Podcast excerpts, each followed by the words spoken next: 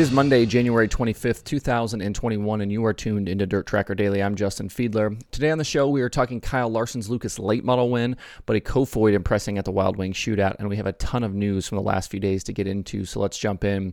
Lucas Oil Late Model Dirt Series opener on Friday night at Alltech Raceway was rained out, so that left Saturday night uh, to get the season started before the late model competitors head to East Bay.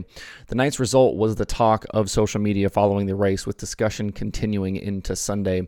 Kyle Larson was in the field, set to make his fourth Lucas start and sixth Lucas late model start overall, and he was fast early, going third quick in his qualifying group. That put him on the pole for the sixth heat race, which he went out and won.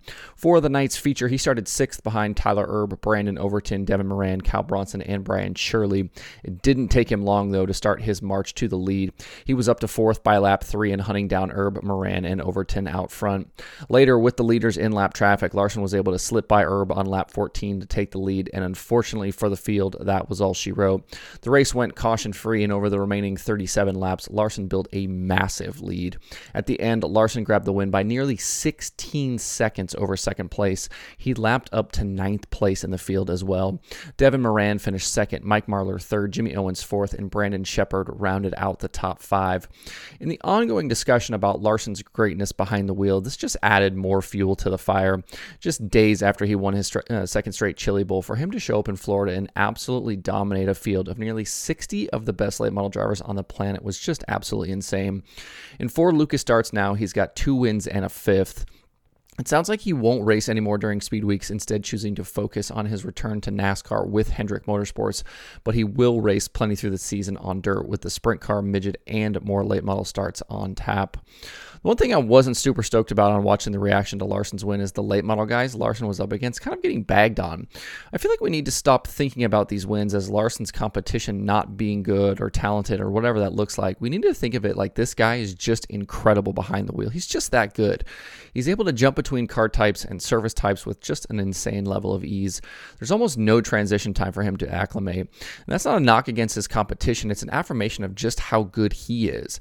In that Lucas field, there were series champions and hundreds of race wins, plenty of future Hall of Famers, and they don't really deserve that disrespect. Larson is a great driver in great equipment, and he got it done in a very big way. As for the rest of the field, there were some good runs and some guys who will probably be looking for more headed to East Bay. I was surprised to see Ricky Thornton Jr. not make the feature. He was so good out there in Arizona. Jimmy Owens had a nice run driving from 13th to finish fourth. His last two races will be a nice momentum swing into the rest of Speed Week. It's important to keep in mind, though, uh, that full time competitors will only have five of these nine races count towards season points, so guys can afford to take some off, or not take some nights off, but to have some off nights. Uh, after a practice day yesterday at East Bay, Luke Late Model Dirt Series is back in action tonight. You can watch live on MAV TV Plus and the MAV TV Facebook page for free. In that practice session last night, they had 74 cars on the property. So it's going to be a tough week at East Bay trying to make those shows. 410 sprint car season for the Outlaws and the All Stars hasn't started yet, but we did have some 410 racing over the weekend. Wild Wing Shootout at Arizona Speedway ran Friday, Saturday, and Sunday, and the first two days were dominated by young Buddy Kofoid. Friday, Kofoid sat on the pole and led every lap en route to the win. The real fun was happening behind him with Donny Schatz and Carson Macedo going to war in the late stages of that race, going for second. In the end, uh, Schatz just nipped Macedo at the line. Aaron Reutzel and Lance DeWeese rounded out the top five. On night two, Cory Eliason started on the pole with Kofoid back in fifth. It took Eliason about 14 laps to catch the back of the field, and that lap traffic was all Kofoid needed. He went third to first down the back straightaway around Eliason and Gio Scelzi to take control of the race. Eliason made a run at him just past halfway, but it wasn't enough. Kofoid grabbed the win on Saturday over Eliason, Carson Macedo, Gio Scelzi, and Rico Abreu.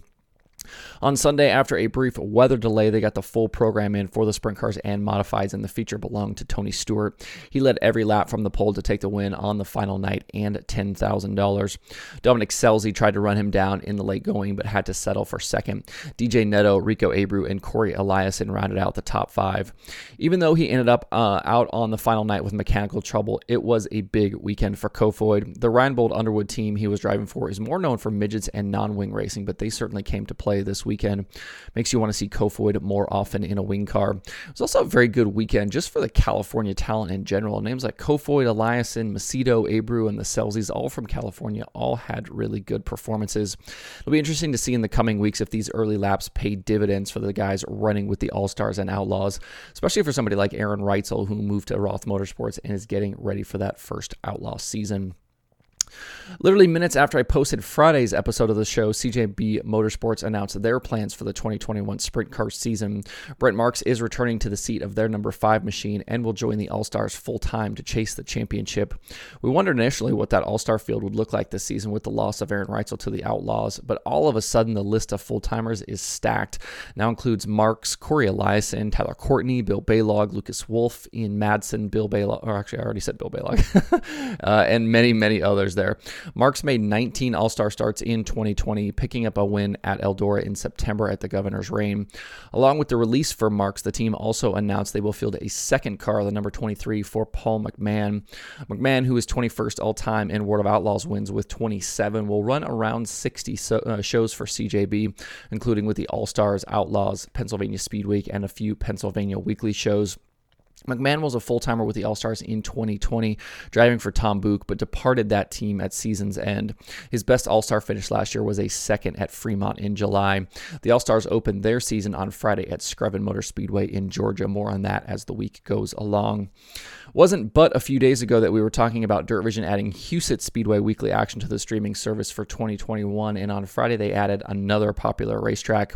10 Friday night 410 sprint car shows, along with three Sundays of midget racing from Jackson, uh, Jacksonville Speedway in Illinois, will now be included in the monthly and yearly Fast Pass. Jacksonville is a tight little bull ring that always puts on good shows. If you haven't seen racing for the there before, I definitely check, uh, recommend checking it out this season with Dirt Vision. It's a nice addition to Dirt Vision there.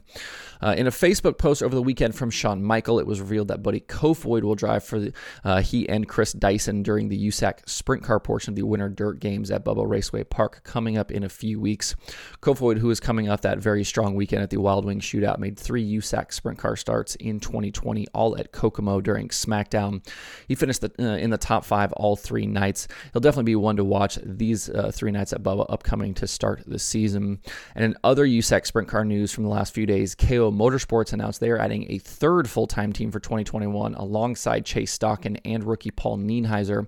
19 year old Carson Garrett will step up from midget competition uh, to join the team for his rookie sprint car campaign. He made two MSCS starts with KO in uh, 2020 late in the season at Haubstadt and has three USAC national midget starts on his resume. Garrett has been a regular at the Chili Bowl in recent seasons as well, appearing in a C main back about nine days ago. He and the team plan to race through the midpoint in the year and then reevaluate at that point uh, on if to continue to finish out the season. Garrett will also continue his studies as a sophomore at Metro State University in Colorado. Skylar Gee, who will race full time again this season with the All Star Circuit of Champions, announced on Twitter yesterday that he will pilot the Grove Racing 28 for Georgia and Florida All Star races. Gee finished fifth in the standings with the All Stars in 2020 with 10 top 10 finishes in 44 starts. He picked up an All Star win at Lincoln Speedway back in 2019. The Grove car is the same car that Tim Shaffer won in at Attica with the All Stars back in September. On Saturday night at East Bay, Kevin Adams nipped Jason Hughes at the line by 0.037 seconds following a green white checkered restart to grab the $5,000 modified finale of the Winter Nationals. It's the second straight year Adams has won the finale. Hughes was second, Shane Burrows third, Devin Dixon fourth, and Drake Troutman was fifth. The Florida modified swing continues later this week at North Florida Speedway. I'm going to drop a new Conversations episode later today. This one features Dirt Track Digest Mike Mallett. We preview the opening Florida stretch for the two Northeast Modified Series, uh, talk about what to watch this season with the Short Track Super Series and Super Dirt Car Series. And we talk modifieds at Bristol and a whole lot more. You can find that episode in this podcast feed or on the DirtTrackr YouTube channel. There are three items on the streaming schedule today besides FloRacing 24 7. Dirt Vision has the final round of the iRacing World of Outlaws Sprint Car World Championship, and MAV TV Plus has the first first night of Lucas Late Models live from East Bay Raceway Park. To see the full daily streaming schedule, visit dirttrackr.com slash watch tonight.